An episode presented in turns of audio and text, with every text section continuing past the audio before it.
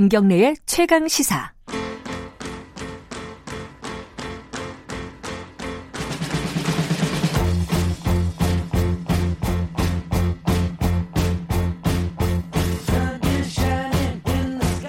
예, 김경래의 최강시사 3부 시작하겠습니다. 목요일 3부는 언제나 진보의 향기 시간 마련돼 있습니다. 김기식 더미래연구소 정책위원장 함께하십니다. 안녕하세요. 예, 안녕하세요. 일부에서 경제 얘기 다뤘는데요. 조금만 더 해볼게요. 아까 그 교수님은 일본의 성함이 이강국 교수님, 일본의 리스메이칸대 경제학 교수님인데 한국 경제에 대해서 이렇게 얘기를 하시더라고요. 너무 소극적이다. 그 의미는 재정 정책 그리고 그러니까 돈을 많이 안 푼다는 거죠, 정부가.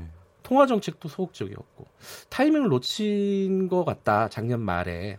뭐 이렇게 얘기를 했습니다. 그 김기식 위원장께서도 동의하십니까, 이 부분은? 예, 우리 기재부 관료들이 되게 경제가 어려울 때는 보통 통화 정책이나 재정 정책과 같은 이런 거시 정책 수단을 사용하는 건데, 이런 거시정책적 수단을 쓰는데 굉장히 소극적입니다. 예를 들어서 미국의 경우에도 리만 브라더스 사태 났을 때 미국도 그렇고 유럽도 그렇고 통화정책과 재정정책을 적자를 감수하면서 적극적으로 썼죠. 근데 우리는 기본적으로 굉장히 우리 관료들이 보수적이고, 또 이 문재인 정부 출범한 뒤에도 지금 이 기재부 관료들을 통제를 못하고 있는 거죠. 아, 그래요? 네. 그러니까 작년 말에 이제 금리를 올렸단 말이에요. 네. 그 뒤로는 이제 계속 동결이긴 한데, 그때도 예컨대 이제 조진영 하나투자증권 전 대표 같은 경우도 도대체 금리를 그때 왜 올렸는지 의아하다. 이유가 별로 없었다. 올릴 이유가. 이런 얘기는 했는데, 요번에 이주열 한국은행 총재가 금리를 좀 인하할 가능성을 내비쳤습니다. 요거는 지금 상황이 굉장히 좀 시급하다, 이렇게 판단했다고 볼 수 있는 거죠? 예, 앞서도 말씀드렸던 것처럼 이제 경기가 어려울 때 거시정책 수단으로 통화정책을 반드시 고려하게 돼 있는데, 그러니까 쉽게 얘기해서 이 통화정책이나 재정정책이라고 하는 거는 돈이 돌게 하는 겁니다. 경제가 어렵다라고 하는 거는 이 소비도 투자도 교육도 다 이렇게 위축되어서 시중에 한마디로 얘기해서 돈이 안 돈다는 얘기거든요. 그래서 돈을 돌게 하는 수단으로서 이제 통화정책이나 재정정책을 쓰는 건데요.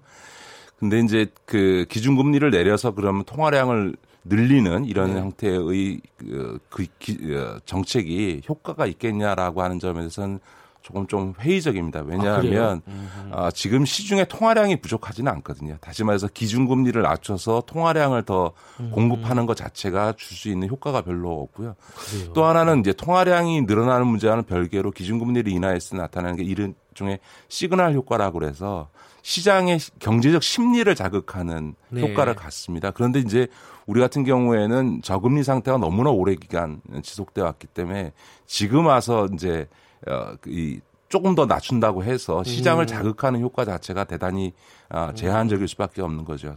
더군다나 지금 경제가 어렵기는 합니다만 이제 아직 위기는 아닌데, 조금 지나서 만약 진짜 이 경기 위축 상황이 장기화돼서 위기적 상황이 오게 되면 통화 정책의 수단이 없어지는 거죠. 너무 낮춰놔버리면. 아하. 반면에 저금리를 낮추게 되면 소위 가계부채가 증가하는 다른 부담이 생깁니다. 그래서 아마 외부에서 뭐라고 하지만 하늘에서 여러 가지 고민을 하고 있는 거고요. 그래서 제가 보기에는 현재 시점에서 기준금리 인하의 어떤 효과 자체가 대단히 제한적일 수밖에 없기 때문에, 왜냐하면 대내적인 요인보다는 지금 대외 변수가, 지금 세계 경제가 침체하고 있는 대외 변수가 크기 때문에 신중해야 된다고 생각하고, 제가 보기에는 3, 4분기를 지나면서 좀 결정해야 되지 않을까 이렇게 보입니다. 근데 최근에 그 청와대 경제수석이요, 윤종원 수석이죠. 지금까지 청와대는 앞으로 좋아질 것이다, 우리 경제 그렇게 나쁘지 않다라고 계속 얘기를 했는데 조금 다른 뉘앙스로 발언을 했습니다. 이 하방 경제 하방이 좀 오래 갈 수도 있겠다라는 우려 섞인 얘기를 했어요. 그게 청와대가 경제를 바라보는 인식이 바뀐 거다라고 해석하는 사람들도 있더라고요. 어떻게 보셨어요? 그러니까 기본적으로 문재인 정부의 경제팀에서도 그 경제를 낙관했던 건 아니고요. 다만 이제 너무 위기 하니까 위기는 아니다라고 하는 좀 방어적 심리는 아하. 있었던 것 같고 예. 또 한편에서 물론 위기라고까지는 안 봤지만 네.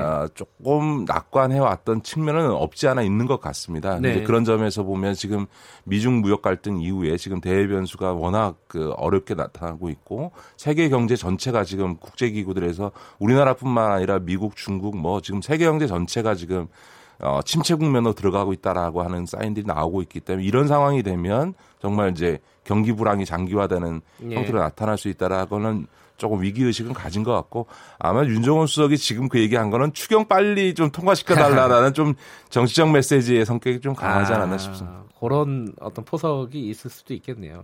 그런데 물론 이제 지금 자유한국당이 국회에 안 들어오기 때문에 추경 자체가 통과가 안 되고 있는 상황이긴 하지만 추경이 정부가 내놓은 게 6.7조란 말이죠. 네네네.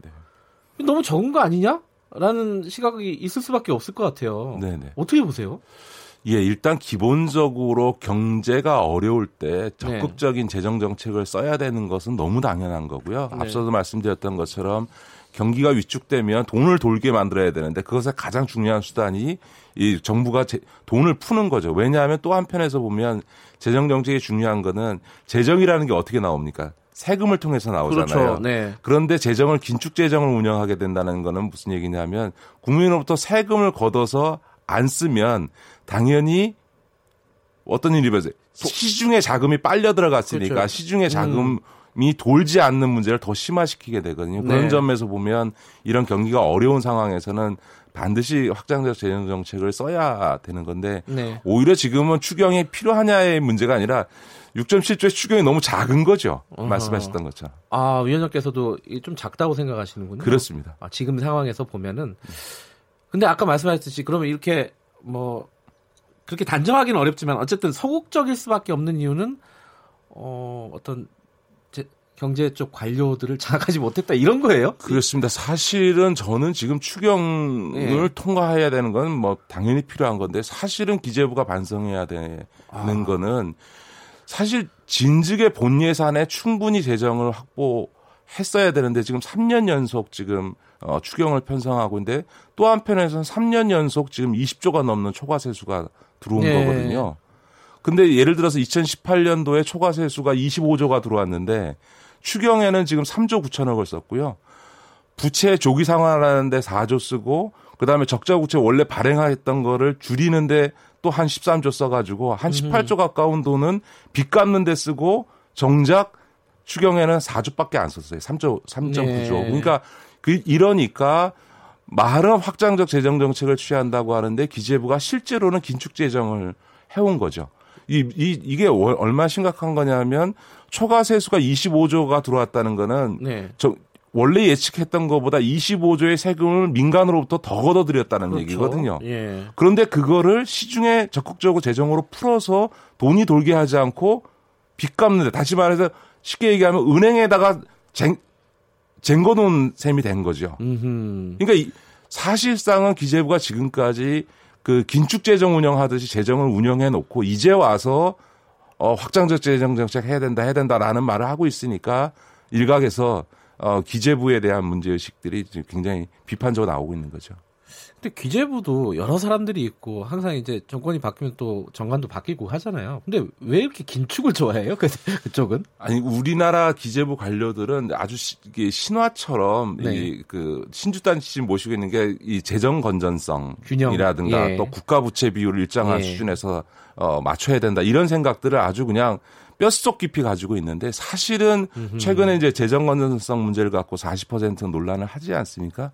사실 이게 어처구니 없는 게 우리나라의 지금 GDP 대비 국가 부채 비율이 35.9%예요. 근데 네. 옆 나라 중국은 253%고요. 일본은 233%고 미국이 107%고 OECD 평균이 113%입니다. 그걸 왜 이렇게 다 외우고 계세요? 아니, 이런 거에 비교해 보면 우리나라 재정은 예. 너무 좋은 거죠. 더군다나 관리재정 수지라고 그래가지고요. 일종의 이제 수익과 대비 지출을 따질 때 보통 EU에서 그런 관리재정 수지를 GDP 대비 마이너스 3% 정도로 유지하면 좋다 이렇게 얘기를 하거든요. 네. 근데 우리는 작년에 마이너스 0.6이었어요. 그러니까 어떻게 보면 이 경제가 이렇게 어려운데도 불구하고 너무 지금 재정을 건전하게 하려고 해서 긴축재정 운영하고 있는 게 문제인 거지. 예. 지금 예를 들어서 확장적 재정정책을 취하는 게 문제인 그런 국면이 전혀 아닌 거죠. 네. 자, 여러분께서는 지금 김기식 더미래연구소 정책위원장과 함께 진보의 향기 듣고 계십니다. 수염을 많이 기르셨습니다. 아니, 그냥 안 깎아서. 제가 김기식 위원장을 어릴 때 경찰 기자 할 때부터 이렇게 제가 기자회견 이런 데서 많이 뵀는데 수염 기른 모습 처음 뵀어요. 종종 제가 안 깎습니다. 수염 기른 모습을 보시려면 유튜브 라이브에서 확인하시기 바라고요. 경제 얘기 하나 더 해보면요. 조현민 지금 이제 전무죠. 한진칼 전무로 복귀를 했습니다. 이게 기업 입장에서 아무리 사회적인 물의를 일으켜도 경영을 해야 되니까 복귀하는 게 당연하겠다라고 생각하는 사람들도 있지만은 상당수 정서상 너무 빠른 거 아니야라는 생각도 있고요. 김기식 위원장께서는 이 부분에 대해서 여러 차례 이제 얘기를 하셨는데 이번에 경영 복귀를 어떻게 보십니까? 글쎄요. 그러니까 선진 자본주의 국가에서는 거의 있을 수 없는 일이죠. 그래요? 그러니까 이제 재계에서나 재벌들은 늘 글로벌 스탠다드니 시장 경제의 원칙을 지켜야 되느니 이런 얘기를 합니다만 사실상은 자신들은 이제 기업을 봉건 왕조처럼 인식하고 있다라는 걸 보여주는 거죠. 그러니까 이거는 그냥 이 조씨 일가의 한진그룹은 조씨 일가의 봉토 라는 인식을 갖는 거죠. 그러니까 사실은 이번 조현민의 복귀는 소위 경영 능력은 고사하고 이게 기본적 자질조차 안 된 사람이 오로지 그 재벌 일가의 자식이라는 이유만으로 경영권을 승계해서 이게 황제 경영을 하는 우리나라 재벌 체제의 문제점을 아주 단적으로 보여준 사례다라고 봐야죠. 그런데 조현민 전무 입장에서도 그렇고 한진칼 입장에서도 그렇고 이런 논란을 당연히 예상했을 거 아닙니까? 그죠? 그 논란과 어떤 비난과 이런 걸 무릅쓰고 한 거잖아요. 복귀를. 왜 했을까요? 전혀 그런 거에 의식하지 않는 거죠. 아, 그래요?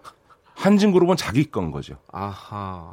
실제로는 지분 얼마 갖고 있지 않으면서도 한진그룹 자체가 그래서 이제 소위 이들의 인식이라고 하는 게 거의 봉건 시대 소위 영주들이나 왕족과 같은 인식들을 갖고 있는 거죠. 사실은 한진그룹 일가에서 보여줬던 갑질 행태라고 하는 게 사실은 그 의식을 반영해 준 거죠. 자기 직원들을 일종의 종같이 인식하는 이런 인식의 태도가 기업에 대한 태도에서도 그대로 드러나고 있다고 봐야 되겠죠. 양상은 다르지만은 지금 삼성바이오로직스 수사를 한참 진행하고 있지 않습니까? 지금 이제 증거인멸 수사에 주력을 하고 있는 것 같은데 검찰 입장에서는 오버랩이 되는 것 같아요. 양상은 다르지만은 이게 결국은 승계 때문에 벌어진 기업 승계 때문에 벌어진 일이 아닐까라는 어떤 그런 생각이 들어요. 이런 생각은 당연하겠죠.